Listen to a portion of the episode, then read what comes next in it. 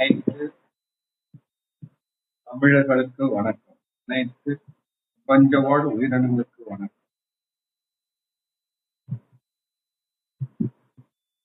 இன்னைக்கு வாழ்க்கையில் உயர்வதற்கு ஒரு முக்கியமான ஒரு தகவலை தரலான்னு வந்திருக்கேன். எவ்வளோ பேர் பேசிட்டு போயிட்டாங்க? நீங்க என்ன புதுசா சொல்ல போறீங்க? இது வந்து எல்லாரும் அந்த நேரத்துல அது நல்லா இருக்கும். எல்லாரும் பேசுவாங்க. அது ஒரு உற்சாகமா இருக்கும். நிறைய பேர் தன்னம்பிக்கை தொடர்கள் எல்லாம் எழுதிருக்காங்க இது அந்த மாதிரிலாம் இல்லை. இது இப்போ நான் அப்படி சொல்ற போறது டோட்டலா ப்ராக்டிக்கல் அப்படின்னா யாரோ ஒருத்தர் ஏற்கனவே செஞ்ச விஷயம் செஞ்சிட்டு இருக்க விஷயம் அது யாரோ ஒருத்தர் கூட இல்லை. நம்மளை போன்ற மனிதர்கள் மிக பெரும் வெற்றி எப்படி அடைஞ்சிருக்காங்கன்றது நம்ம நான் வந்து ஆக்சுவலா இந்த டிடிஹெச் நம்ம சொல்றோம் அப்படின்னா அந்த டிஷாண்டனா டிஷாண்டனா டிவி ஏர்டெல் தான் பார்த்துட்டு இருக்கோம் ஏர்டெல் வந்து ஒரு லாஸ்ட் த்ரீ மந்த்ஸ் முன்னாடி வரைக்கும் ஏப்ரல் ஏப்ரல் வரைக்கும் டூ இயர்ஸா வந்து ஏர்டெல்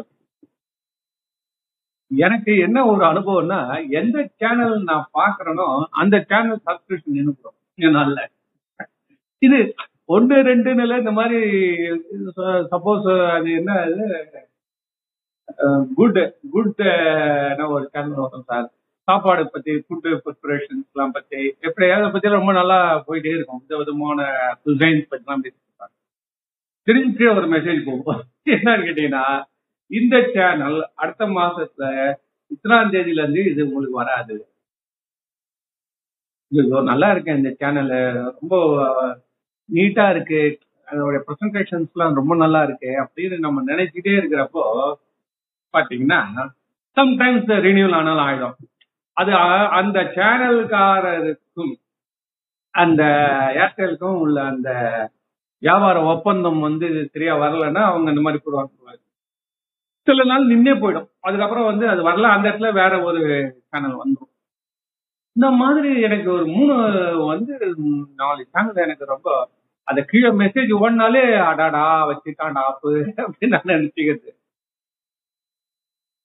சரி இதெல்லாம் நம்ம இந்தியன் சேனல்ல இந்த டிராவலர்ஸ் இந்த மாதிரிலாம் இருக்கு சார் அது மாதிரி சேனல் எல்லாமே ஓகே ஒன்று ரெண்டு போச்சு. அதை பத்தி பரவாயில்ல சொல்லிட்டு நான் அப்படியே மீதி இருக்கிறது வரைக்கும் வச்சு போயிட்டே இருந்தேன். சார் மிக முக்கியமான சேனல் நான் விரும்பி பார்க்கறது என்ஹெச்கே வேர்ல்டு டிவி இந்த என்ஹெச்கே வேர்ல்டு டிவின்றது ஜப்பான் அரசாங்கத்துடைய ஆங்கில சேனல் உலகளாவிய ஆங்கில சேனல். அது ஜப்பான் அரசாங்கத்துடைய அதுல வந்து நிறைய நிகழ்ச்சிகள் எனக்கு வந்து என்ன ஈர்க்க ஆரம்பிச்சது ரொம்ப நல்லா ஈர்க்க ஆரம்பிச்சது அதில் நான் பார்த்துக்கிட்டே இருக்கேன். அது என்னென்ன நிகழ்ச்சிலாம் நான் சொல்றேன் உங்களுக்கு.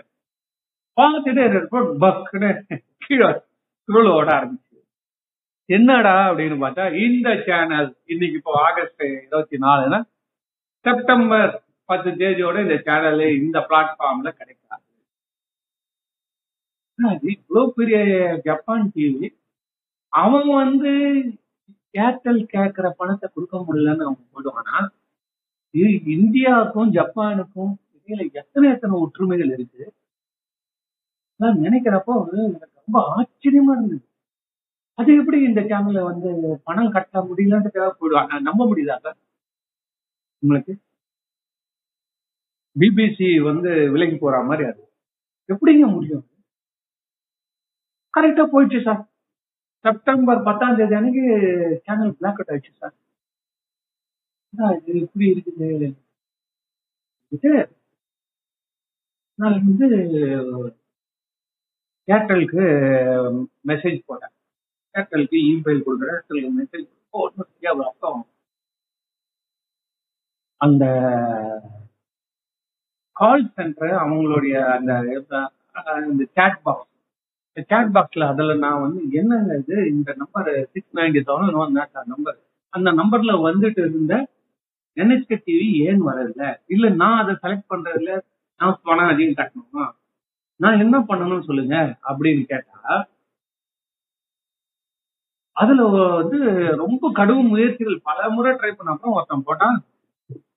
இன்ஃபர்மேஷன் அண்ட் ப்ராட்காஸ்டிங் மினிஸ்ட்ரி உடைய டைரக்ஷன் படி நாங்க வந்து இதை செஞ்சிருக்கிறோம். வேற எந்த சந்தேகம் வேற எந்த டவுட்னாலும் கேளுங்க சொல்றோம். ஃபர்தர் இன்ஃபர்மேஷனுமா இது போனது காரணம் இன்ஃபர்மேஷன் அண்ட் பிராட்காஸ்டிங் மினிஸ்ட்ரியோடைய அறிவுறுத்தலின்படியும் போட்டோம். அது இன்ஃபர்மேஷன் அண்ட் பிராட்காஸ்டிங் மினிஸ்ட்ரி இந்தியாவுக்கும் ஜப்பானுக்கும் இருக்கிற தொடர்பை இன்னும் வளர்க்கணும் இல்லையா? ஜப்பான்காரன் லோன் கொடுத்ததான் மெட்ரோ சேனல்ல மெட்ரோ ரயில ஓடிட்டு இருக்குது. சென்னையில. இது எப்படி அவன் இந்த மாதிரி சொன்னான்னு எனக்கு ஒன்றும் புரியல. சரி உடனே இன்ஃபர்மேஷன் பிராட்காஸ்டிங் மினிஸ்ட்ரிக்கு அந்த கம்ப்ளைண்ட் சைட் ஒன்று இருக்குது. அதுல போய் தேடினா ஸ்ட்ரைட்டா எந்த கம்ப்ளைண்ட் எங்க கொடுக்க போறேன்னு கேக்குது. ஒருத்தன் வந்து நீங்க என்ன சேட்டலைட் டிவி பத்தி பேச இல்ல இன்ஃபர்மேஷன் மினிஸ்ட்ரிக்கு சொல்ல போறீங்களா? இல்ல பிரசார் பாரதிக்கு சொல்ல போறீங்களான்னு ஒரு பத்து டிபார்ட்மெண்ட்டுங்க ஒரே மேட்டர் டீல் பண்றான் ஒண்ணுமே புரியுது. யாருக்கிட்ட சொல்றது? சரி வேற வழி இல்லாம அப்படியே அப்படியே கண்டுபிடிச்சு இன்ஃபர்மேஷன் பிராட்காஸ்டிங் போட்டு விட்டாங்க. போட்டு விட்டா மெயில் போட்டு விடுறேன். எந்த பதிலும் இல்லை. ஒரு பதிலும் இல்லை. சரி இது இந்த மாதிரி ஆகுது சொல்லி அங்க இருந்து இந்தியாவில இருக்கக்கூடிய ஜப்பானுடைய தூதரகத்துக்கு அமைச்சிருக்காங்க இந்தியாவில இருக்கக்கூடிய ஜப்பானுடைய தூதரகத்துக்கு அமைச்சாங்க என்னங்க இது? ரெண்டு நாட்டுக்கும் இருக்கக்கூடிய பாரம்பரிய ஒற்றுமைகள் பல விஷயங்கள். ரெண்டு பேருக்கு இருக்கு. நீங்க வந்து South Korea Taiwan Vietnam Philippines இந்த மாதிரி நாடுகள் கூட தான் அதிக ஒற்றுமை காமிச்சிருக்கு. இந்தியான்றது உலகத்துல ஒரு பெரிய கண்டம். இங்க நீங்க நெருங்கி வரவில்லை. உங்களுக்கு எங்களுக்கு நிறைய ஒற்றுமை இருக்குது. இருந்தாலும் ஜப்பான்றது எங்களை பத்தி ஒன்றும் ஒரு பிரீமியம் ப்ராடக்டா தான் இருக்கு. இப்படி இருக்கிற பட்சத்துல நீங்களும் எத்தனை வருஷம் தான் அமெரிக்காக்காரனுக்கு எக்ஸ்போர்ட் பண்ணிட்டு காலத்தை ஓட்டுவீங்க? அடுத்தது நீங்க சிந்திக்க வேண்டாமா? நீங்க இந்தியா வந்து போட்டு எழுதி விட்டாங்க. வழக்கப்படி எந்த பதிலும் இல்லைங்க பதிலே இல்லை. அதுக்கப்புறம் என்ன பண்ண இவங்க இதுக்கெல்லாம் சரியா வர மாட்டாங்கன்னு சொல்லி ஆர்டிஐல சைட்ல போயிட்டு இதே இன்ஃபர்மேஷன் பிராட்காஸ்டிங் செக்ரட்டரிய போட்டு பத்து ரூபா பணத்தை கட்டி எதனால இந்த ஏர்டெல்ல இது வரல அப்படின்னு போட்டு விட்டாங்க.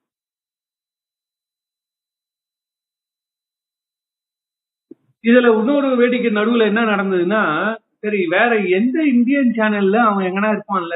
இதே என்எஸ்கே டிவி ஏர்டெல் எல்லாம் என்ன இருந்துட்டு போகுது? அந்த வீடியோ கான் ஒண்ணு வச்சிருக்கிறான். டாடா ஸ்கை இருக்குது சன் டிவி இருக்குது. எல்லாத்துலயும் தேடிட்டேன் சார். எல்லாத்துலயும் தேடிட்டேன் சார். அதுல வந்து டாடா டிவியில மட்டும்தான் என்எஸ்கே டிவி இருக்குது. மத்த எல்லாரும் எங்கேயுமே கிடையாது.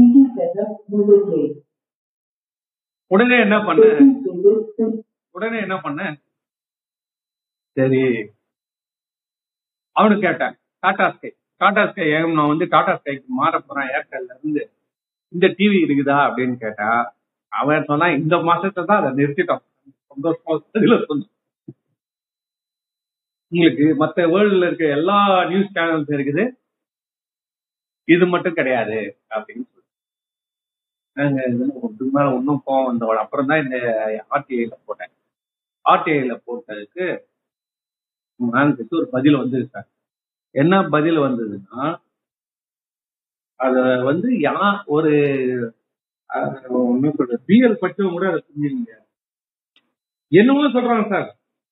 தேர்ட் பார்ட்டிக்கும் எங்களுக்கும் இடையில உள்ள அந்த கருத்து ஒற்றுமை ஒன்னா போச்சு வந்துச்சு. ஒண்ணுமே புரியல சார் எனக்கு. இந்த மாதிரி வந்து அந்த தேர்ட் பார்ட்டிஸ்க்கும் இந்த பிராட்காஸ்டருக்கும் அவங்களுக்கும் இடையில் உள்ள அந்த ஒப்பந்தத்தின் அடிப்படையில் அனைத்தும் செயலாக்கப்படுகிறது என்பதை இதன் மூலம் தெரிவித்துக் கொள்கிறோம். ஏதோ ஒன்று எழுதினான் சார். சுத்தமா எனக்கு புரியல சார். உடனே அந்த சீட்டு கூட இங்க வச்சிருந்தேன். அதுக்காக தேடுறேன். அவன் பேசுனது எனக்கு ஒண்ணுமே புரியல. அதுக்கப்புறம் உடனே திருப்பி ஒரு விளக்கம் போட்டேன். ஐயா நீங்க என்ன சொல்றீங்கன்னு புரியல. தெளிவா சொல்லுங்க. ஏன் இந்த என்ஹெச்கே டிவி இந்தியால இருக்க எந்த சேனல்லையும் வரல. இதனால தடைப்பட்டது அப்படி மட்டும் சொல்லுங்கன்னு சொன்னா பதிலே சொல்ல அதுக்கப்புறம் அப்பீலுக்கு போனேன். ஆர்டிஐல இன்னொரு அப்பீல் இருக்கு. அந்த அப்பீலுக்கு போனேன். அந்த அப்பீலுக்கு போயிட்டு இதை கட்டி எனக்கு ஒன்றும் புரியல. ஐயா இவங்க என்ன சொல்றாங்கன்னு புரியல. தெளிவா சொல்லுங்க. என்ன உங்களுக்கு பணம் வேணுமா? பணம் வேணுமா சொல்லுங்க. ஜப்பானுக்காரங்க கிட்ட இல்லாத பணம் வந்து உங்ககிட்ட இருந்துட்டா ஜப்பானுக்காரங்க கிட்ட வந்து அந்த டிவியை நீங்க டெலிகாஸ்ட் பண்ணாம தடுக்கிறீங்களே இது என்ன இது நியாயம் இது? இந்தியாவுக்கும் ஜப்பான் அப்பதான் இங்க இருந்து போறாங்க எல்லாரும். ஒரு பிரைம் மினிஸ்டர் போறாரு அவங்க ஏதோ நிறைய இந்தியாவுக்கும் அவங்களுக்கு தொடர்பு இருக்கு அவன் அங்க இருந்து என்ன பண்ணா நீ கேக்குறது தப்பு. அவன் சொன்னது கரெக்ட் தான். அப்ப என்னையா எனக்கு ஒன்றும் புரியலையான்னு பார்த்தேன் திரும்பி அமிச்சான் அங்க இருந்து என்ன பண்ணான் திருப்பியும் ஜப்பான்ல இருக்கக்கூடிய இந்தியன் எம்பாசிக்கு போட்டிருந்தாங்க ஜப்பான்ல இருக்கக்கூடிய இந்தியன் எம்பாசிக்கு மெயில் போட்டாங்க இந்த கதெல்லாம் சொல்லி இவன் கவர்மெண்ட்னு சொல்றான். கவர்மெண்ட் ஆர்டிஐ கேட்டா அவன் என்ன சொல்றானே புரியல. என்னதான் பண்ணணும்? பணம் வேணுமா? பணத்தினால தான் பிரச்சனையா? சொல்லுங்க. இந்தியாவில் எல்லாரும் வசூல் பண்ணி தராங்க ஏன் அந்த நல்ல சேனல் நல்ல நிறைய இன்ஃபர்மேஷன் கொடுக்குறீங்க? அது ஏன் எங்களுக்கு இந்தியாவுக்கு நீங்க தரமாட்டேங்கிறீங்க? அப்படிங்கிற அதுக்கும் பதில் இல்லை. ஜப்பானுடைய வெளியுறவுத்துறை மந்திரிக்கு போட்டாங்க. இந்தியாவோட வெளியுறவுத்துறை மந்திரிக்கு போட்டேன் அப்புறம் தமிழ்நாட்டுல இருந்து மந்திரியா இருக்காங்க பாரு எல் முருகன் இந்த மாதிரி இவங்களுக்கும் போட்டேன் என் சக்திக்கு உட்பட்டு இந்தியாவில யார் யாரு எங்கெங்க பிரைம் மினிஸ்டர் போர்ட்டல்லையும் போட்டாங்க எங்க போட்டேன் சார். யாரும் பதிலே இல்லை. சரி இவ்வளவு தூரம் நீங்க போராடுறீங்களா அந்த சேனல்ல அப்படி என்னதான் இருக்குது அப்படின்னு கேட்டீங்கன்னா இந்தியாவும் ஜப்பானை பத்தி நம்ம அடிப்படையா சில விஷயங்கள் தெரிஞ்சுக்கிட்டீங்கன்னா உங்களுக்கு அந்த முனைப்பு வரும். எங்கோ நம்ம சர்டிபிகேட்டை விட்டு தொலைச்சு தர்ற மாதிரி இது தேடிங்கிறாங்க உங்களுக்கு அப்பதான் புரியும். இந்த விட்டுட்டா பஸ்ல என்னமா தேடுவான்? அதுதான் நடந்தது.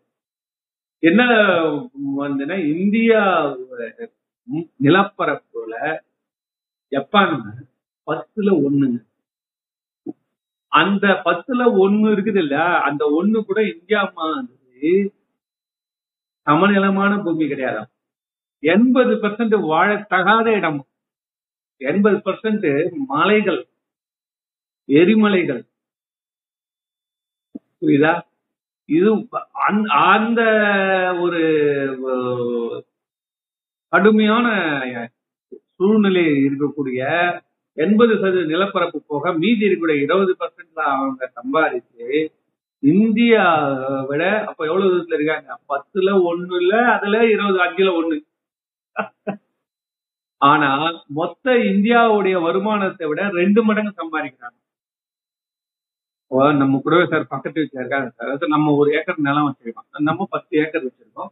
பக்கத்துல இருக்கிற ஒரு ஏக்கர் வச்சிருக்கோம் இந்த ஒரு ஏக்கரும் ரொம்ப ஒரு காடு மேடான பூமின்னு வச்சுக்கோங்களேன். அந்த ஒரு ஏக்கர் வச்சிருக்கிறவர் எண்பது மூட்டை நெல் அறுவடை செய்யறார்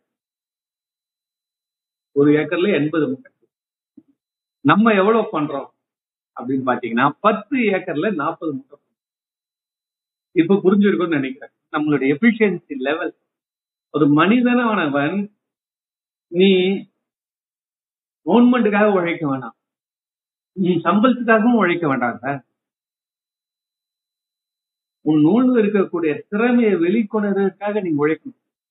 அப்பதான் உன் லைஃப்ல ஒரு சாட்டிஸ்பாக்சன் ஒரு அச்சீவ்மெண்ட் ஒரு முழு மனிதன் ஆகிறாய் உன் நெஞ்ச நிமித்தி தலையை நிமித்தி நீ வாழ்க்கையில நடந்து போகலாம்.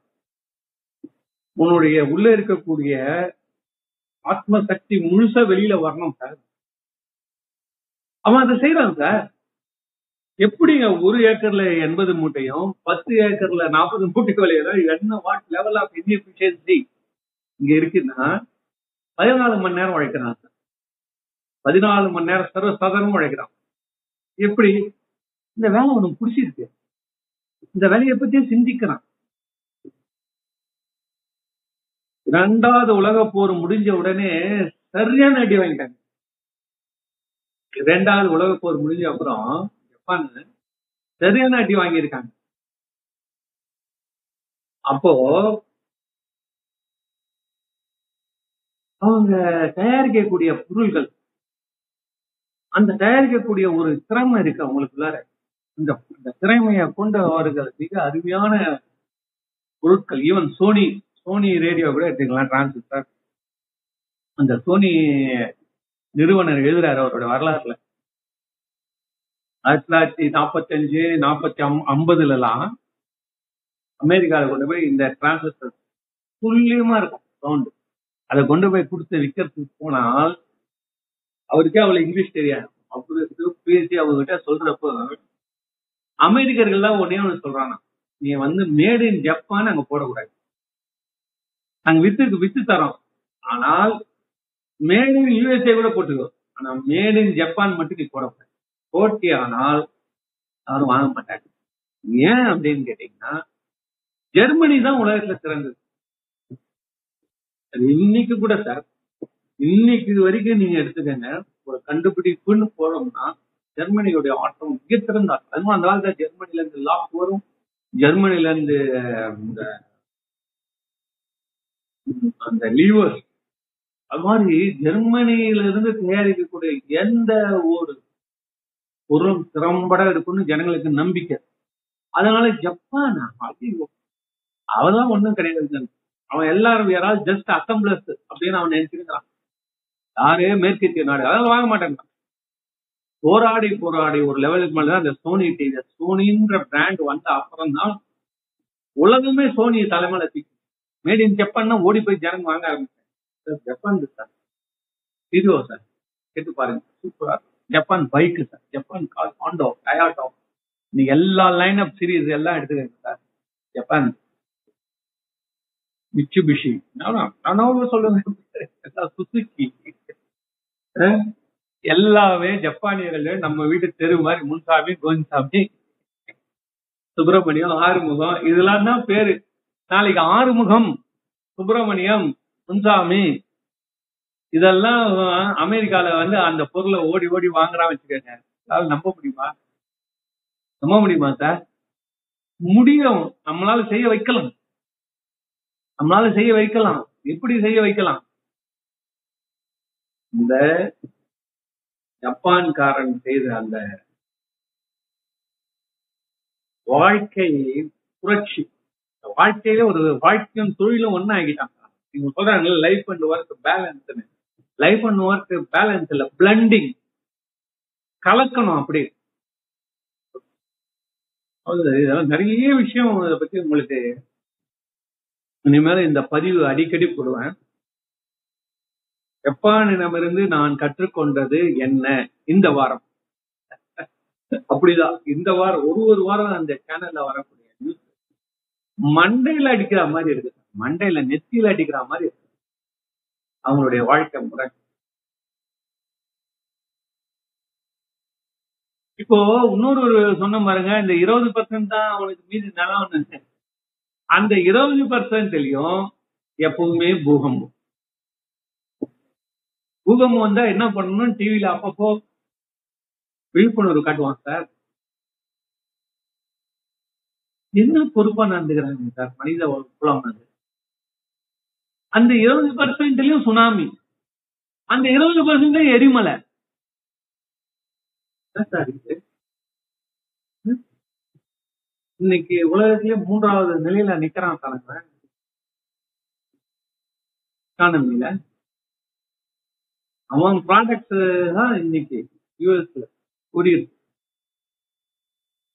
அவங்க யூஎஸ்கார மதிச்சு வாங்குறதுன்னா ஜப்பான் தான். சைனாக்காரன் கொடுத்து எல்லாமே வந்து இவன் சொல்லி கொடுத்து அவன் ப்ரிப்பேர் பண்றது.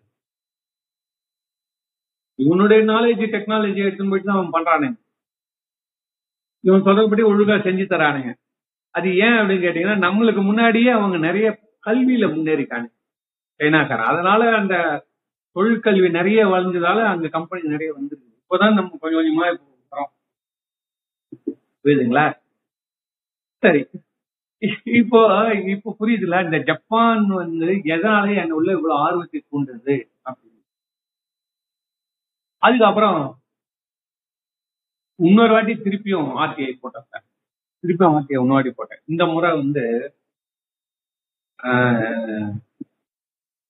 கொஸ்டினை ஸ்லைட்டா மாத்தி போட்டேன். ஏன் இல்ல அப்படின்றத விட இந்த மாதிரி டாடா ஸ்கை சொல்லியிருக்காங்க. என்ன காரணம்? எங்களுக்கு அது வருவதில் ஏதாவது தடை பிரச்சனை இருக்குதா? சொல்லுங்க அப்படின்னு. அதுக்கு ஒரு பதில் வந்தது சார். நல்லா பதில் கொடுக்கலாம் சார். எல்லா ஆர்டிஐக்கும் பதில் மட்டும் கரெக்டா வந்தது அது ஒன்றும் சந்தேகம் இல்லை ஆனா அந்த பதில அவன் எழுதணும்னே அவனுக்கு புரியாது. அவனாலே சொல்ல முடியும் அவனும் பதில் ஒண்ணு கொடுத்துருவான். அவன் சொல்றாங்க உன்னை ஏற்கனவே இந்த கேள்விக்கு பதில் சொல்லிட்டு வந்தான். போன நீ ஆர்டிஐ போட்ட இல்ல அப்பவே உனக்கு பதில் சொல்லிட்டான். உன்னாட்டிக்கு உனக்கு பதில் சொல்ல முடியாது. போயிட்டு என்னடா பதில் சொல்ல புரியலையேடா நான் இந்த இவன் இது சரிப்பட மாட்டான வடிவேல் அதேதான். இந்த வடிவேல் படத்துல சொல்லுவாங்க பாருங்க அதேதான். இவன் இது சரிப்படுவான்றீங்க. அவன் என்னன்னு கடைசி வரைக்கும் சொல்ல மாட்டான். சரி, நானும் என்னால முடிஞ்ச அளவுக்கு எப்ப எப்ப டைம் கிடைக்குதோ அப்பெல்லாம் போட்டுருந்தேன் ஒரு அஞ்சு ஆறு மாசம் இதே மாதிரி மெயில் போராட்டமா நடந்துச்சு இந்த ஏப்ரல் மாசம் அன்னைக்கு ஒரு மெயில் வந்தது சார். எங்கன்னா அது வந்து ஜப்பான் எம்பாசில இருந்து வந்தது. இங்க டோக்கியோல இருந்து வந்தது பார்த்தது பார்த்தா தெரியும். அவன் தொடர்ல வந்து சார் நாங்க வந்து இந்த என்எஸ்கே வேர்ல்டு டிவிய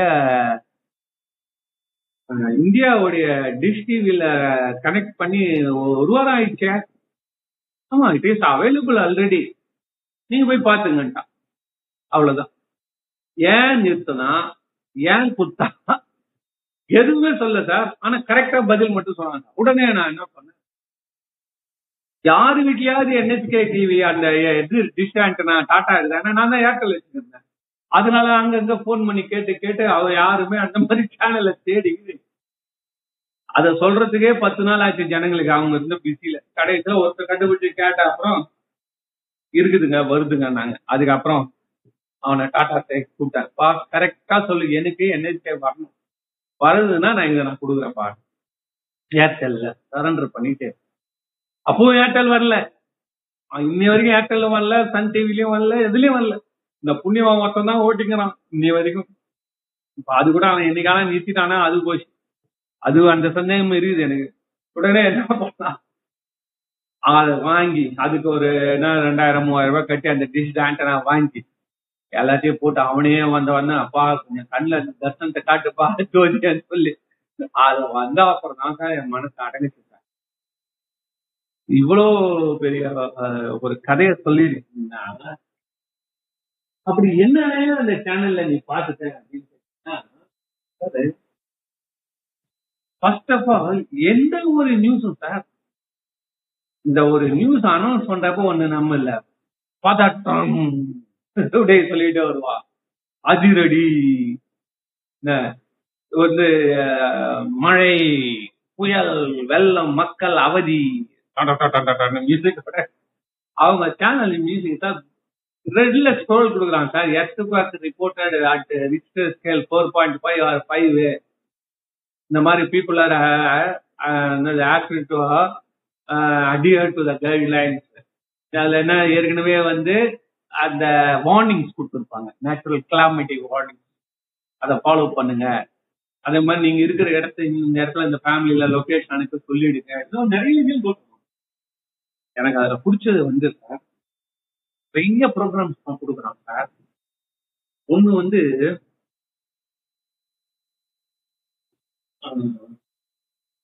டாப் இன்வென்ஷன் சார் ஜப்பானுடைய டாப் இன்வென்ஷன் அப்படின்றது ஒரு வாரத்துல ஒரு ஒரு நாள் போட்டு அவங்க கண்டுபிடிச்ச உலகத்துல பெரிய சக்சஸ் ஆகி இன்னைய வரைக்கும் டாப்பா இருக்கிறதுல எது எதுன்னு சொல்லி சொல்றாங்க.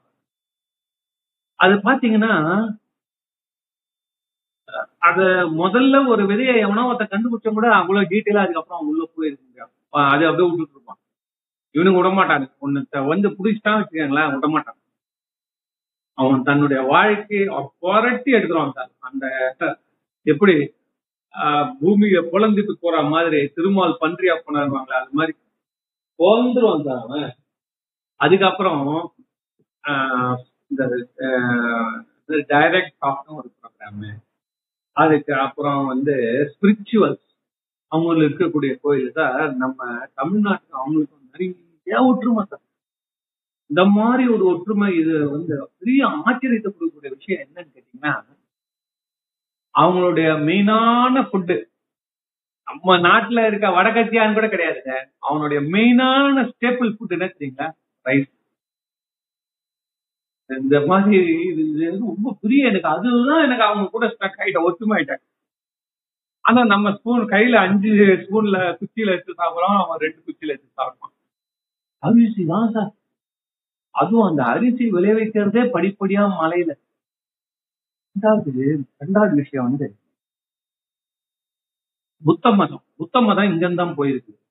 அவங்க புத்த மதம் கும்பிட்டாலும் கூடவே தங்களுடைய மூதா தங்களுடைய பாரம்பரியமான தேவதைகள் வழிபாடு அதையும் வச்சிருக்கான்.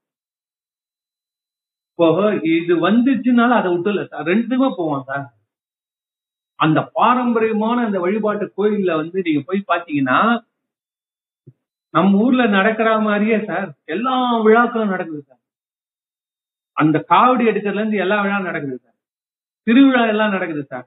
ஆறு வருஷ திருவிழா பொங்கல் மாதிரி நடக்குது சார். ஊதுவத்தி எத்தனை கொடுத்து அந்த சுவாமியை அங்க உழுந்து கும்பிட்டு வர்றது அந்த மணிகளை தட்டுறது எல்லாம் நம்ம கூட அப்படியே வரான் சார் அவன். அந்த வேல்யூஸ் இருக்குல்ல ஸ்பிரிச்சுவல் அண்ட் வேல்யூஸ் சார் அவன் அமெரிக்காக்காரங்க தான் சார் அவன் டீல் பண்றான். அமெரிக்கா அதிகமா இம்போர்ட் பண்றது ஜப்பானீஸ் குட்ஸ் ஆனாலும் அந்த கல்ச்சர்ல வந்து அமெரிக்கான கல்ச்சர் என்ஜாய் பண்றாங்க. ஆனா சுவீகாரம் பண்ணிக்கல அடாப்ட் பண்ணிக்கல. அதை வந்து உள்வாங்கி கொள்ளவில்லை. அதனால என்ன நடக்குதுன்னா இவ்வளவு ஒற்றுமை இருக்குதா? நம்மளுக்கும் அவங்களுக்கும். ஆமா. இந்த குடும்ப பாரம்பரியம். விவசாய பாரம்பரியம். எல்லாத்துக்கும் மேல சார் விவசாயம்.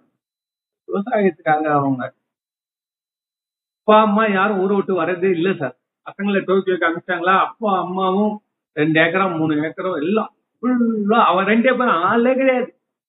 அவர் கிழவனாரு அவரே டிராக்டர் ஓட்டின்னு போனாருன்னா அதுவும் எல்லா வீட்டும் முடிச்சு எல்லாம் பண்ணிடும். வயசாயிடுச்சா? அப்படியே நேரா வந்து அது அதுக்கு பார்த்துக்கிறதுக்கான ஹாஸ்பிட்டல்ஸ் எண்பது வயசு தொண்ணூறு வயசு ஆயிடுச்சா? அங்க அங்க போய் அட்மிட் பண்ணாங்க. அவங்களே அந்த முதியோர் எல்லாம் பார்த்துக்கிறாங்க. நம்மளுக்கு நம்மளுடைய காலகட்டம் அடுத்தது. அவ முன்னேறிட்டான். இது ஆனாலும் அவங்க பசங்க வந்து போறது பாக்குறது எல்லாம் அந்த ஆசா பாசங்கள் எல்லாம் உண்டு. ஸோ வெஸ்டர்ன் கண்ட்ரீஸ்ல சொல்லிடுறான்ல என் பையன் இருபது வயசானோடனே அவன் போயிடுவான் எங்க போவான் எங்க வருவானே தெரியும் அந்த மாதிரி இல்லை. யாரு இதுக்கப்புறம் வந்து அந்த சுமோ நம்ம மல்யுத்தம் அது ஒரு ஃபேமஸ் இருக்கு. சம்வேர் இன் ஸ்டேட்னு ஒரு ஊரை பத்தி அப்படியே வரும் சைக்கிளிங் அரௌண்ட் ஜப்பான் இருக்கு. நிறைய விஷயம் இருக்கு அதுல எனக்கு ரொம்ப பிடிச்சது வந்து எப்படி இவன் உலகத்துல ஜெயிச்சு எப்படி இன்னைக்கு? முதலாம் உலக போர் அப்போ இது எம்மத்தூண்டு நாடு சார் தீவு. இவன் சீனாவை தோக்கச்சிட்டான் சார் ரஷ்யாவை தோக்கச்சிட்டான் சார் உலகமே அவனை வல்லரசா ஆயிடுச்சு ஜப்பான் பார்த்த உடனே நடு நடுங்கிறாங்க ரெண்டாம் உலக போர். அந்த அணுகுண்டு விழுந்த அப்புறம் அவங்களுடைய லைஃப் அவங்க மாறிட்டாங்க. யாரு அணுகுண்டு போட்டானோ அவனையே கூப்பிட்டு இப்ப காவல் வச்சிருக்காங்க. ஒரு தீவு தனியா கொடுத்து வச்சிருக்காங்க. அமெரிக்கானுடைய ஏர் பேஸ் அங்க இருக்கு. ஏன்னு கேட்டா அவங்க நாங்க எங்களோட சொந்த மிலிட்டரியை நாங்கள் அதிகமாக வளர்க்க மாட்டோம். இந்த போருன்றது எங்களுக்கு போதுண்டா. ஆம். ஆனா நான் பணத்தை கொடுத்துறேன். நீ இங்கேயே வச்சுக்கோ. ஆயிரம் ஏரோப்ளேன் கூட இங்கேயே வச்சு. எங்களுக்கு சைனாவாலேயோ யாராலையுமே எந்த தொந்தரவு வர விட வருஷத்துக்கு இவ்வளவு பணத்தை கொடுத்துறோம். அதான் நடந்து இருக்குது ஒக்கினோவோன்ற தீவுல தான் இருக்குது எல்லாமே. இது அமெரிக்கனுடைய பேஸ் இதெல்லாம் நான் உங்களுக்கு போக போக நான் அதை பத்தி எல்லாம் நிறைய சொல்ல போறேன். இப்போ நான் முடிக்கிறதுக்கு முன்னாடி ஒன்னே ஒண்ணு ஒரு நிகழ்ச்சியை பத்தி மட்டும் நான் சொல்லிட்டு முடிக்கிறேன். அதாவது டாப் இன்வென்ஷன்ல அனைத்து ஜப்பானியர்களும் ஓட்டு போட்டு தேர்ந்தெடுத்திருக்காங்க. அவன் நிறைய கண்டுபிடிச்சிருக்காங்க. இப்ப நம்ம யூஸ் பண்ற பொருள்கள்ல பாத்தீங்கன்னா அவன் கண்டுபிடிச்சிருக்கான் எல்லாமே. நம்ம ஒரு பிளேடு ஒண்ணு மடக்குவோம் தெரியுமா? நீட்டு பிளேடு மடக்கி பத்திரமா பாக்கெட்ல வச்சுருவேன் அது முன்னாடிலாம் பிளேடு எப்படி வச்சிருப்போம்? அப்பா காலத்துலாம் ஒரு பேப்பர்ல சுத்தி அவர் ஷேவ் பண்ணிட்டு போட்ட பிளேடை எடுத்து மடிச்சு இதுதான் காலேஜ் ஸ்கூலுக்கு எடுத்துட்டு போயிட்டு பிளேடு சீவும் இந்த பிளேடு வந்து தெரியுமா? மடிக்கிற பிளேடு சேஃப்டியா இருக்கும். அப்படியே அப்படி மடிச்சு வச்சுக்கலாம் இல்லையா? அந்த கத்தி. கத்தின்னு சொல்றதோட விட பிளேடு தான் அது. அதை கண்டுபிடிச்சது ஜப்பான். அதுல கண்டுபிடிச்சவன் அது மாதிரி ஒரு நூத்துக்கணக்கான பொருளை கண்டுபிடிச்சு உலகம் முழுவதும் அதை வந்து அதை எப்படி கண்டுபிடிச்சான்றதே அவரோட அவர் சொல்லுவாரு. அந்த வீடியோவோ போடுறான். டாப் இன்வென்ஷன் வரும் சனி ஞாயிறுல. நீங்க அதான் பாருங்க. அந்த ப்ரெசன்டேஷன் பண்ணுவான ப்ரோக்ராம் நம்மலாம் நம்ம டிவில அதை பார்த்துட்டு நம்ம டிவிக்கு வந்தா ரத்தம் வடியும் சார் கண்ணுல காது எப்படி ஒரு செய்தியை சொல்லணும்? எப்படி அதோட பேக்ரவுண்ட் மியூசிக் எப்படி இருக்கு? அந்த கலர்ஸ் எப்படி இருக்கும்? திடீர்னு சவுண்ட் ஏற்றது திடீர்னு சவுண்ட் குறைக்கிறது. கண்டிப்பா ஒரு நிகழ்ச்சி முடிகிறப்போ ஒரு இயற்கையை பற்றி ஒரு காட்சி அவங்க ஊர்ல பனி மழை போடுறது அவங்க ஊர்ல பூ பூத்துறது அது நான் என்ன சொல்றேன்னா நம்மளுடைய பேரமார்கள் எல்லாம் அவங்க வாழ்க்கை தரம் எப்படி உயருமோ அது மாதிரி இப்ப இருக்கான் இப்ப நம்ம பக்கத்துல இருப்போம். நீங்க ரொம்ப பேர் பாத்தீங்கன்னா சென்னையில வர இந்த கல்யாண மண்டபம்னா கூட இந்த மியூசிக் பார்ட்டியை கட் பண்ணி தான் வந்துறாங்க இப்ப கிராமத்துல இருக்குது. இங்க வரப்ப என்ன சொல்றான் சார்? சவுண்ட் வேணாம் சார் கல்யாணத்துல எல்லாம் அப்ப என்ன பண்ணலாமா அப்படின்னா மியூசிக் இந்த பேர் என்ன சொல்றாங்க? கிளாசிக்கல் மியூசிக் அந்த பேக்ரவுண்ட்ல வந்து போட்டு விட்டுலாம் அப்படியே லைட்டா இருக்கும் மைல்டா இருக்கும். இது வரும் அங்க வந்து பாத்தீங்கன்னா ஓடு போடு போடு கத்திட்டு இருப்பாருங்க. அந்த டேங்க் போய் சவுண்ட் இருபத்தஞ்சு ஸ்பீக்கர் வச்சு அது ஒரு மகிழ்ச்சியான நேரம். ஏன்னா அதுக்கு முன்னாடி அது கூட கிடையாது. இப்போ வந்திருக்கிறாங்க. கொஞ்சம் கொஞ்சமா டெவலப் ஆக டெவலப் ஆக டெவலப் ஆனா அவன் மனம் வந்து செம்மை ஆகிறப்ப என்ன பண்ணுவான் அது விட்டுருவான் இதே மாதிரி அந்த ஏன்னு கேட்டீங்கன்னா அதிர்வு வரக்கூடாது. நம்மளால பிறருக்கு எந்த விதத்திலும் அதிர்வு வரக்கூடாது. அந்த அளவுல நடந்துக்கிறாங்க.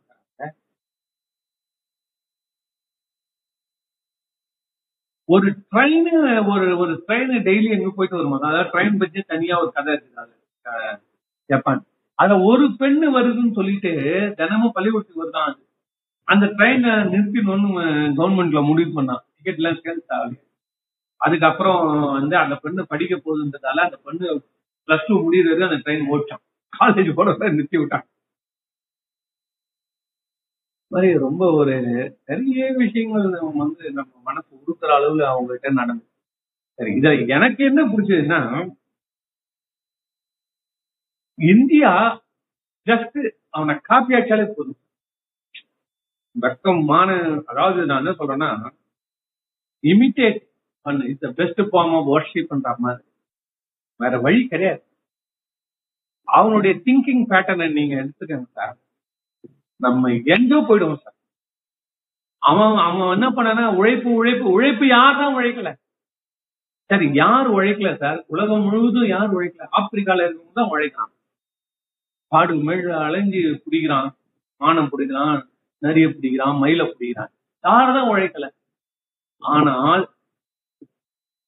எப்படி அத வந்து ஒரு சிறப்பா செய்யணும்? எந்த வேலையை கொடுத்தாலும் அவுட்ஸ்டாண்டிங்கா செய்யணும். மற்றவங்களை கவர்ற மாதிரி செய்யணும். மற்றவங்களால செய்ய இது வரைக்கும் யாருமே அந்த மாதிரி எபிஷியன்சியா அதை ஒரு ப்ராடக்ட கொடுக்க முடியாது.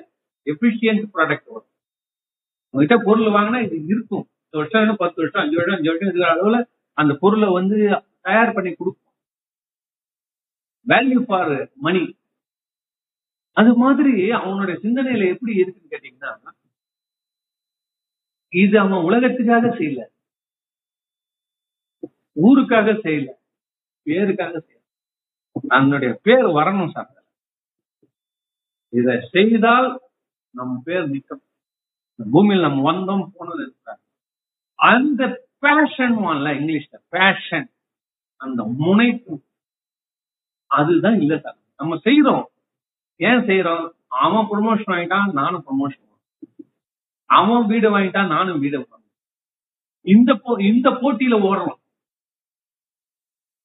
கரெக்டா இதுவே நம்ம வாழ்க்கை ஃபுல்லா முடிஞ்சு போகுது. இதுல நம்மளால முடிஞ்ச அளவுல எந்த துறையில போய் விழுந்தோமோ அந்த துறையில எடுத்து நம்ம தலைமையில போட்டு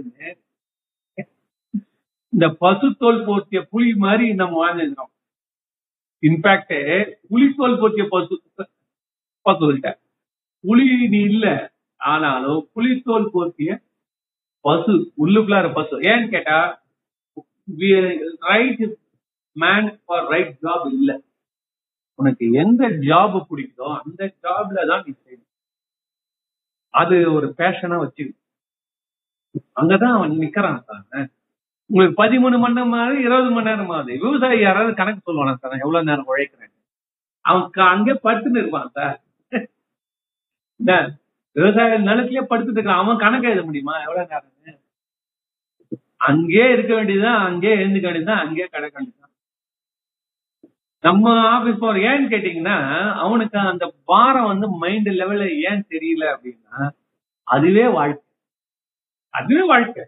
ஆபீஸ் டைமிங் ஒன்னு கொண்டு வரான்ல அதுதான் ப்ரெஷர் அவன் எப்போ பத்து மணின்னு வைக்கிறானோ நம்ம அவனுக்கு திருப்பி அஞ்சு மணின்னு வைப்போம். அவன் பத்து அப்படின்னா நம்ம ஏழுன்னு வைப்போம். பத்து எட்டு. இப்படி ஏதாவது நீ சொன்னியானா எனக்கு ஒரு டைம் ஒரு எதுவுமே ஒரு மீட்டர் போட ஆரம்பிச்சா முடிஞ்சான அவனும்? தொடக்கமே இல்லைன்னா ஆதியும் அந்தமும் இல்லா அருட்பெரும் ஜோதின்ற மாதிரி இந்த தொழிலுக்கு ஆதியும் அந்தம் இல்லாமல் அந்த ஜோதியில கலந்து விடுகிறான் விவசாயி. இந்த சிறு வியாபாரி எடுத்துங்க அவங்களும் அந்த மாதிரி தான் புரியுதா? ஜப்பான்காரன் இதையே இண்டஸ்ட்ரியில கொண்டு வந்தான். அங்கதான் அவன் அவன் செஞ்சது தன்னுடைய சம்பளத்துக்காக வேலை செய்யல சார். தன்னுடைய ப்ரொமோஷனுக்காக வேலை செய்யல சார் அவன். அவன் தன்னுடைய ப்ராடக்ட் அவுட்புட்டு அது உலகத்துக்கு காட்டணும். நிலை நிறுத்தணும். ஒவ்வொருத்தரும் இந்த மாதிரி யோசனை பண்ண அந்த நாடு எந்த சார் ஏன் சார் போவாது ஏன் டாப்ல சும்மா போயிடுச்சா டாப்ல சும்மா ஒருத்தனை போய் நம்ம ஓவர்டேக் பண்ணிட முடியுமா? ஏன் ஜப்பான் குட்ஸ் வந்து ஒரு கார் ஹோண்டா கார்ன்றான் இன்னைக்கும் சொல்றான் டயோட்டா வந்து சார் டயோட்டா பயங்கர ரீசல் வேல்யூ இருபது வருஷம் இன்ஜின் அப்படியே நிக்குது சார்ன்றான் டயோட்டா காலிஸ் வாங்கலாமான்னு பார்த்தா தாராளமா வாங்குங்க சார். பழைய வண்டி ஆயிடுச்சு சார் இருபது வருஷம் தாராளமா வாங்குங்க சார். அப்படியே நிக்கும் சார் வண்டி டயோட்டால இன்வெஸ்ட் பண்ணுங்க சார். ஸ்பேர் பார்ட் காஸ்ட் அந்த கூட சார் இன்ஜினுக்கு வேற வேல்யூ அமெரிக்கா எந்த டிரைவர் தான் கேட்டு பாருங்க. ஜப்பானீஸ் ஃப்ரூட்ஸ் எல்லாம் கண்ண மூடி வாங்குங்க சார். இதையும் மற்ற கார்களுக்கு சொல்ல முடியாது. ஜெர்மனில இருந்த காரு பிரான்ஸ்ல இருந்து வந்த காரு இட்டாலியில இருந்து வந்த காரு யூஎஸ்ல இருந்து வந்த காரு இதெல்லாம் நீங்க சொல்ல முடியாது. அந்த இன்ஜின் பத்தி எல்லாம் நோபடி கேன் கிவ் கேரண்டி அப்போ அந்த இன்ஜினை அவன் உருக்கி வார்க்கிறப்போ என்ன டெக்னாலஜி அவன் வந்து ஒரு ஒரு நுணுக்கமா கண்டுபிடிச்சானோ அப்படியே நிக்குது அந்த எறும்பு. எல்லாம் தான் இரும்பு பார்த்து மோல்டிங் பண்ணி இன்ஜின் கொடுக்குறான். சரி இப்ப கதைக்கு வருவோம். இந்த டாப் இன்வென்ஷன்ல அந்த தாங்கள் கண்டுபிடித்த கண்டுபிடிப்பிலேயே சிறப்பானது எதுன்னு எல்லாரும் சேர்ந்து ஓட்டு போட்டு ஒண்ணு தேர்ந்தெடுத்தாங்க. அது வேறு எதுவுமே இல்லை. ரமேன் நூடுல்ஸ் இந்த ராமன் நூடுல்ஸ்ன்றது நூடுல்ஸ்லயே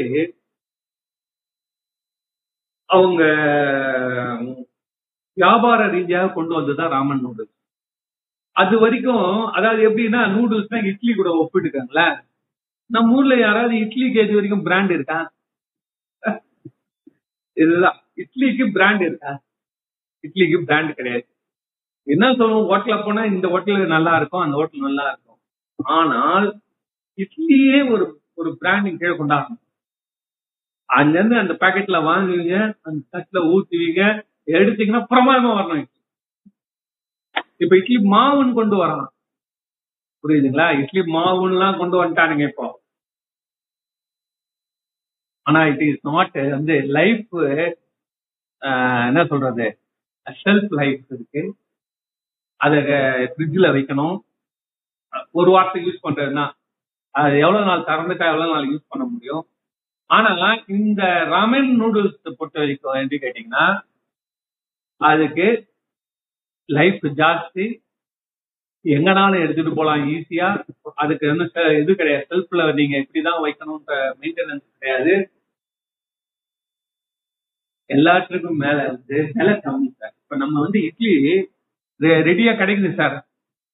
ஐடி இட்லியோ என்னென்னவோ சொல்றாங்க பாருங்க. ரெடியா இட்லி அது பேர் என்ன சொல்றாங்க அது? ஞாபகம் இல்லை இந்த மாதிரி இட்லிக்கான ரெடியான ரெடிமேடு இட்லி போட்டு தரக்கூடிய எல்லாம் விலை ஜாஸ்தி. இது நியாயமா? இத நம்ம செய்யறதால நம்ம வீட்டுல செய்யறத விட விலை கம்மியா இருக்கு.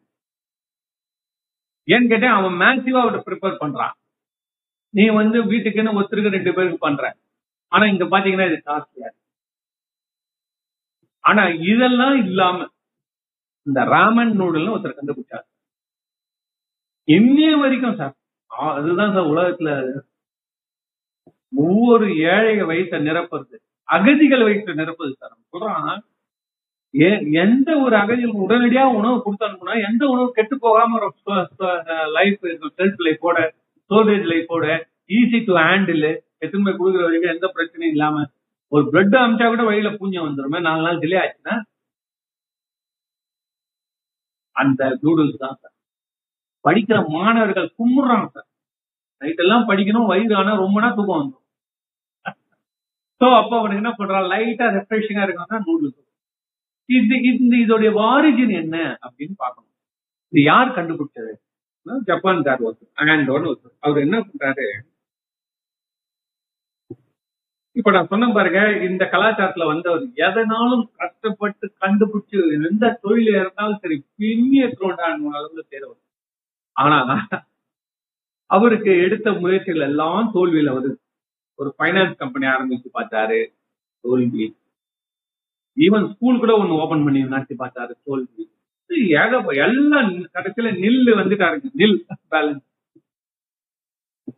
அது வந்து ஆயிரத்தி தொள்ளாயிரத்தி நாற்பத்தி அஞ்சு. அப்பதான் அந்த போர் முடிஞ்சிருக்கு. ஜப்பான்ல விவசாயம் டோட்டல் ஃபெயிலியர் ஆகி போச்சு. அந்த வட்டி பட்டலா பஞ்சம். சோத்துக்கு வழி இல்லாம நிக்கிறாங்க. ஆட்சி யார்கிட்ட இருக்குன்னா அமெரிக்கன் கிட்ட இருக்கு ஆனா வந்து குடிச்சிட்டான் இல்லையா? சரண்டர் ஆயிட்டாங்க அவன் முடிச்சிட்டான். அவரு அந்த அமெரிக்கால இருக்கிறவங்க ஆட்சி நடத்துறவங்க இந்த பஞ்சம் பசியை போக்கத்துக்காக அவங்க என்ன பண்றாங்கன்னா அமெரிக்கால இருந்து கோதுமையை இறக்குமதி பண்றாங்க. ஏகப்பட்ட கோதுமை எனக்கு சொல்றாங்க. பா அந்த ஆயில் பாம் ஆயில் இல்ல ஏதோ ஒரு ஆயில் ஆயில் ஒண்ணு உணவு ஆயில் அதையும் கொடுக்குறான். எண்ணெய் இது ரெண்டும் வச்சு ஜனங்க சாப்பிடுங்கிறாங்க நான் முதல்ல சொன்னபடி இவங்களுக்கு என்ன உணவு? மெயினான உணவு? சாதம். சோறு.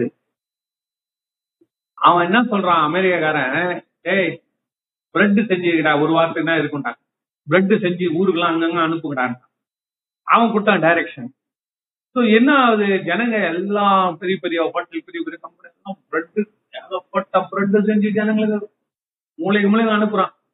அது எப்படின்னா தமிழர்களை சப்பாத்தி சாப்பிட வைக்கிற மாதிரி. நம்ம ஆளுகளுக்கு என்ன இருந்தாலும் சரி சுகர் வந்தாலும் விட்டுருங்க. நம்ம ஊர்ல மெட்ராஸ்ல சுகர் வந்தாலும் விட்டுருங்க. ஒரு சென்னையில இருந்து ஒரு ஐம்பது கிலோமீட்டர் தள்ளி போய் பாருங்க கிராமத்துல. அந்த செங்கல் கூட அண்ணா அந்த ஆத்தூர்ல நான் சப்பாத்தி சாப்பிடுறேன்னு சொன்னா என்னடா நோயாளி தூரப்படான்னு புரியுதா உங்களுக்கு? அது மாதிரி அவனுக்கு கொண்டு போயிட்டு நீ சப்பாத்தி சாப்பிடுன்னு சொன்னீங்க நான் அந்த மாதிரி பிரெட்டு அது ஏதோ ஜனங்க பசி வேதையிலயும் வேற வழி இல்லாம அதை நின்றுட்டு இருக்காங்க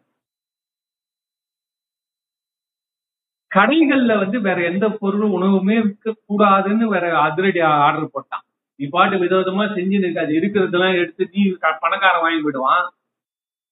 இப்ப ஏழைகளுக்கு எங்க அங்க கிடைக்கிற உணவு எங்க போகணும்னு கவர்மெண்ட் என்ன போட்டா அங்கங்க தீர்த்து மூட சொல்லிட்டான் ஹோட்டலுங்களாம் செஞ்சானா பிரெட் செய் மற்றது எந்த ஹோட்டல் நூடுல்ஸ் கடைலாம் வைக்கக்கூடாது. ஆனா இந்த நூடுல்ஸ் கடைகள் என்ன நடக்குதுன்னா நம்ம கையேந்தி பவன் மாதிரி அங்கங்க கையேந்தி பவனை வச்சு வச்சு அவன் வித்துனுங்கிறான் அவன் அவனை போய் ஏழை போய் ஆச்சு என்ன பண்றது? விட்டான். பெரிய கார்பரேட் வரைக்கும் இறங்கல. இல்ல பெரிய பெரிய ஹோட்டலுங்க. Saravana Sangeetha Bhavan Saravana Bhavan Sangeetha A to B இந்த மாதிரி பெரிய பெரிய ஹோட்டல் எல்லாமே இட்லி கிடையாது. அப்படின்னா நீங்க என்ன பண்ணுவீங்க? சோறு கிடையாது. இந்த பொந்தல் சிராச்சிருங்க ஆனா கையேந்தி பவுன் இருக்க அந்த இட்லிக்கு போய் நிக்குதுங்க. ஒரு ஒரு ஒரு இட்லி ஒரு குண்டா எடுத்தா வச்சுக்கோங்களேன். ஒரு திருப்பி ரெண்டாவது ஊத்தத்துக்கு லேட் ஆகும் இல்லையா? அந்த மாதிரி ஜனங்க குளூர்ல லைன்ல நின்று பாயசத்துக்கு ஒரு வாட்டியாவது நம்ம நூடுல்ஸ் சாப்பிடலாம். பெரிய கியூ நிக்குது. அந்த நூடுல்ஸ் ரெடி பண்றதுக்கு ஒன்னு ஒண்ணுக்கு பாஞ்சு நிமிஷம் ஆகும். அதை தான் அவன் வந்து அதை வேக வச்சு தண்ணியில கொதிக்க வேக போட்டு உடனே பச்சை தண்ணியை ஊற்றி அதில் விட்டு திருப்பி கொஞ்ச நேரம் அந்த தண்ணியெல்லாம் வடிய விட்டு மற்றது எல்லா எல்லாத்தையும் கலந்து கலந்து இது இந்த மசாலா எல்லாம் போட்டு அதை கொடுக்கறதுக்கு ஜனங்க குளிர்ல அப்படி அப்படி தவிச்சிருக்கு இப்போ நம்ம ஹீரோ இருக்காருல்ல ஹேண்டோ அவரு அந்த பக்கமா போறாரு. அப்படியே அவருக்கே ஒரு இதுல இருக்கு. அவர் ஆனாலும் அவருடைய வாழ்க்கை நல்ல விஷயம் கேட்டீங்கன்னா ஆனா அவர் கஷ்டத்தை அவர் பெருசா எடுத்தது இல்ல. மற்றவங்க கஷ்டத்தை தான் பத்தி பேசுறது.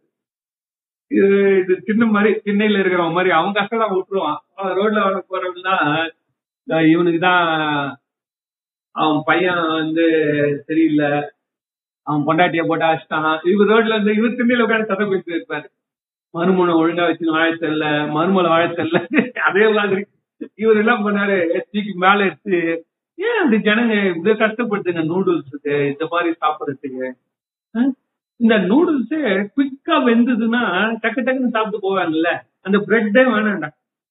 டக்கு டக்கு டக்குன்னு நூடுல்ஸ் ஏன்னா இதுல என்ன வேடிக்கைன்னா நூடுல்ஸ் கோதுமையில தான் செய்யறாங்க இந்த வேடிக்கை கடா உண்டா? அது இந்த வரலாறு படிச்சதா எனக்கு புரிஞ்சுது அது. அவர் கேக்குறாரு நூடுல்ஸும் கோதுமையில செய்யறோம் பிரெட்டும் கோதுமையில செய்யறோம் இவன் ஏன் கோதுமை பிரெட்டை சாப்பிடுன்னு அமெரிக்காரன் சொல்றான் அப்படின்னு பாத்தீங்கன்னா மெயினா ஷெல்ஃப் லைஃப் தான் காரணம். இந்த நூடுல்ஸ் எவ்வளவு நேரம் ஷெல்ஃப்ல வைக்க முடியும்? இன்னைக்கு செஞ்ச நூடுல்ஸ் மூணு நாள் கழிச்சு சாப்பிட முடியுமா?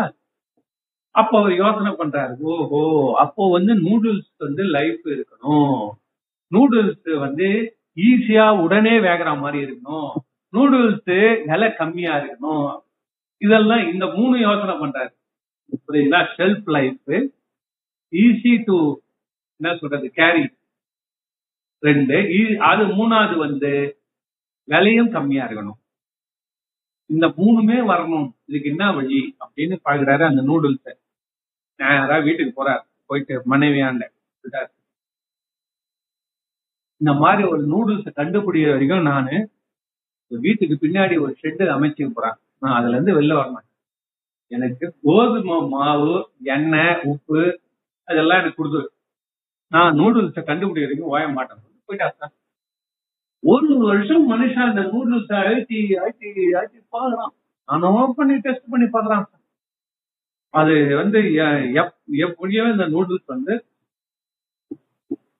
உடையக்கூடாது முக்கியமான விஷயம் என்னன்னா நூடுல்ஸ் உடையக்கூடாது அப்படி இழுத்தா நீட்டா வரணும். இவரு இந்த மூணு பாயிண்ட்டுக்குள்ள ஒத்து வரா மாதிரி பாக்குறாரு சார். ஒரு வருஷமா ஆச்சு சார் அவரால எதுவுமே உருப்படியா கண்டுபிடிக்க ஒரு நாள் என்ன பண்றாரு ரொம்ப பசி நேரா கிச்சனுக்கு வராரு. அவங்க மனைவி என்ன பண்றாங்கன்னா ஆஹ் ஏதோ வந்து அப்பளம் வறக்கிற மாதிரி எண்ணெயை விட்டு அந்த வானிலையில எண்ணெயை கொதிக்க காய வச்சுட்டு அந்த அது உள்ள அந்த அப்பளத்தை போறதுக்காக தேடிட்டு இருக்கிறப்ப இவர் பக்கத்துல வந்து என்ன பண்ணாரு? காலையில இருந்து செஞ்சு வச்சிருந்த அந்த நூடுல்ஸ கையில வச்சிருந்தாரு. டக்குனு அந்த எண்ணெய் உள்ள போட்டாரு. அது பேர் பிளாஷ் பிளாஷ் பாயிலிங் அப்படி டக்குனு உள்ள போட்டாங்க. சார் போட்டு எடுத்துட்டாங்க. அவன் பொண்டாட்டி பயந்து எடுத்துட்டாரு போல என்ன பண்ண அப்படின்னு போல டக்குன்னு எடுத்துட்டு எடுத்து உடனே என்ன பண்ணாரு அந்த கொதி கொதி இருக்கிற அந்த வெந்நீர்ல போட்டாரு. ஆட்டு வாட்டர் போட்டுட்டு அதை எடுத்து சாப்பிட்டு பார்த்தா ஆனந்தமா இருக்கு. அவ்வளவு ஆனந்தமா இருக்குது டேஸ்ட் ரெண்டாவது இவர் கேட்ட அத்தனையுமே அதுல இருக்குது. அது அதோடைய அந்த ஹேண்டில் பண்றதுக்கு எடுத்துன்னு போறப்போ உடையாத அளவும் அதே நேரத்துல டேஸ்டோடவும் வந்து செல்ஃப் லைஃபோடவும் இதெல்லாம் அவர் ஆராய்ச்சி பண்றாரு. வச்சு வச்சு பாக்குறாரு. பத்து நாள் பாஞ்சு நாள் எவ்வளவு நாள் ஆனாலும் அது கெட்டு போகலாம் நல்லா இருக்குது. போட்ட ஒரு ரெண்டு ஒரு செகண்ட் சார் பத்து செகண்ட்ல சார் அந்த வெந்நீரை ஊத்துற உடனே அப்படியே மெத்து மெத்து மெத்து மெத்து வந்து அதோடைய அந்த டெக்ஸ்டர் சொல்றாங்கல்ல அந்த டெக்ஸ்டருக்கு தான் அவர் பாடுபட்டாரு. அதாவது அந்த நூடுல்ஸை இழுத்தமான அதே மாதிரி மெத்து மெத்துன்னு இருக்கணும் ஆனா அறுக்கக்கூடாது அது வந்து மேனுவலா செய்யற நூடுல்ஸ் இது வந்து இப்ப நம்ம ஒண்ணும் இல்ல நம்ம கடைகள்லாம் இடியாப்பம் வந்துருதுல்ல அது ஆனா அது வந்து வீட்டுல செஞ்ச அந்த இடியாப்பத்துக்கு என்ன இருந்தாலும் ஒரு டிகிரி கம்மி தான். ஏன் நம்மளே வீட்டுல மாவு அரைச்சி அதில் இருக்கக்கூடிய அந்த கனமா இருக்கக்கூடிய அந்த நூடுல்ஸ் ஒரு மெத்து மெத்துன்னு ஒரு ஈரப்பதம் இருக்குல்ல நம்மளுக்கு இதுல என்ன இருந்தாலும் அது கொஞ்சம் கிடைக்காது. இவர்கள் என்ன ஆச்சு கேட்டீங்கன்னா இந்த எண்ணெய் என்ன பண்ணிடுச்சுன்னு கேட்டீங்கன்னா அந்த நூடுல்ஸுக்கு தேவையான அந்த ஜவு பொருளே அது கொடுத்துருச்சு கொடுத்த உடனே சரியான சக்சஸ் அதை கொண்டு போய் விற்கிறாரு விற்கிறப்ப என்ன பண்ணிட்டாரு? சாதாரண ஆளுங்களால பணக்காரனுக்கு மூல விற்கொண்டாரு வச்சு பார்த்தா எல்லாரும் வாங்க ஆரம்பிச்சாங்க. சரியான டெஸ்ட் பெரிய சுச்சுவேஷன் சார் புரியாது. லட்சாதிபதி ஆயிட்டார் சார். கோடீஸ்வரம் ஆயிட்டார். அது பேர் தான் ரமேன் நூடுல்ஸ். அதுக்கப்புறம் தான் அதை கப்ல கொண்டு வந்தேன். அது இன்னொரு நாள் சொல்றாங்க இந்த கப்ல கொண்டு வந்த உடனே அவரு வந்து இவ்வளவு நாள் கோடீஸ்வரன் பில்லியனர் ஆயிட்டாரு. கப்புல கொண்டு வந்தது. ஜனங்க அப்படி மகிழ்ச்சி மகிழ்ச்சியா. எங்க போனாலும் அந்த கப்புல ஒரு வெந்நீர் ஊத்தம் இந்த கண்டுபிடிப்பு எப்படி வந்துச்சு? அந்த எண்ணெய் பாத்திரத்தை பக்கத்துல நிக்கிறது கூட அந்த மனுஷனுக்கு அந்த உணர்வு தான். புரியுதுங்களா? வாழ்க்கை வேறு தொழில் வேறு என்று எப்ப பிரிக்கிறோமோ அது வெற்றியே பெறாது. வெற்றி பெறாது. வேதனையோட சார் எல்லாரும் பணியாற்றுறோம் சந்தோஷமா பணியாற்றோம் யாரா இருக்காங்க? ஏன் இந்த சினிமா துறையில வேணா இருக்கிறானுங்க. அவனுக்கு பிடிச்ச கருத்துப்படி குடிச்சபடி எடுப்பான். நாலு படம் சக்சஸ் ஆகும். நம்ம மூணு படம் ஃபெயில் ஆனா கூட சரி. ஆனா இன்ட்ரெஸ்ட் அவனுக்கு ஏத்த மாதிரி இன்ட்ரெஸ்டா வாழ்ந்துட்டு போறான் இல்லையா? மத்தவங்களும் அந்த கலை உலகத்துல இருக்கா? மத்தவங்க கதியில என்ன இருக்கு? ஆனா அததான் அவன் முடிவு பண்ணான். யாரு ஜப்பான்காரன். நான் விட மாட்டான். ஒன்னு ஒண்ணு என்னுடைய படைப்புகள். இதெல்லாம் என்னுடைய வயிற்று பிழைப்புகள் அல்ல அப்படின்னு கொண்டு வந்தாங்க கொண்டு வந்துதான் இன்னைக்கு அந்த டாப் இன்வென்ஷன் அந்த ப்ரோக்ராம் வந்து அதே மாதிரி ஒரு ஒருத்தரும் எப்படி எப்படி கண்டுபிடிச்சான்னு சொல்லி பல விதமான இன்ஸ்ட்ருமெண்ட்ஸ் வந்து தராங்க. ஒருத்தன் வெறும் பாலித்தீன் பேப்பர்லயே தக்காளி செடி வளர்த்துறாங்க மண்ணே வேணாம் மண்ணே வேணாம். வெறும் பாலித்தீன் பேப்பர்ல விதைய தூக்கி போடுறான். அதை எடுத்து தண்ணியில நனைச்சு தொங்க விட்டான். அதை அப்படியே செடி சார். கொஞ்சம் சொல்றான் நாளைக்கு பாலைவனத்துல கூட நீங்க நட்டுக்கலாம் எந்தெந்த பூமியில வெள்ளம் வந்து அடிச்சு போயிடுச்சு இல்ல பூமியே கெட்டு போயிடுச்சு சுனாமி வந்துருச்சுன்னா அந்த பூமி பத்தி கவலைப்படாதீங்க. இந்த பாலித்தீன்ல நான் தரேன். அப்படியே செடி போடுங்க அப்படியே வந்துடும் சார். என்ன ஆச்சரியமா இருக்குது அதெல்லாம் இவ்வளவு நிறைய விஷயங்கள் இருக்கு நம்ம பேசுறதுக்கு. அதனால நீங்க டாப்ல வரணுமா? அப்போ ஜப்பானை பாருங்க. நான் தலைப்பு. இனிமேல் இதை பத்தி நான் நிறைய பேசுவேன். முடிஞ்சா நீங்களே கூட என்ஹெச்கே வேர்ல்டு டிவி பாருங்கள். ஏன்னா நம்ம கண்டிப்பாக அந்த டிவி வந்து நம்மளுக்கு ஒரு பெரிய விழிப்புணர்வை தரும்ன்றது சொல்லி இந்த ஸ்பீச் இதோட முடிச்சுக்கிறேன். திருப்பி சந்திப்போம்.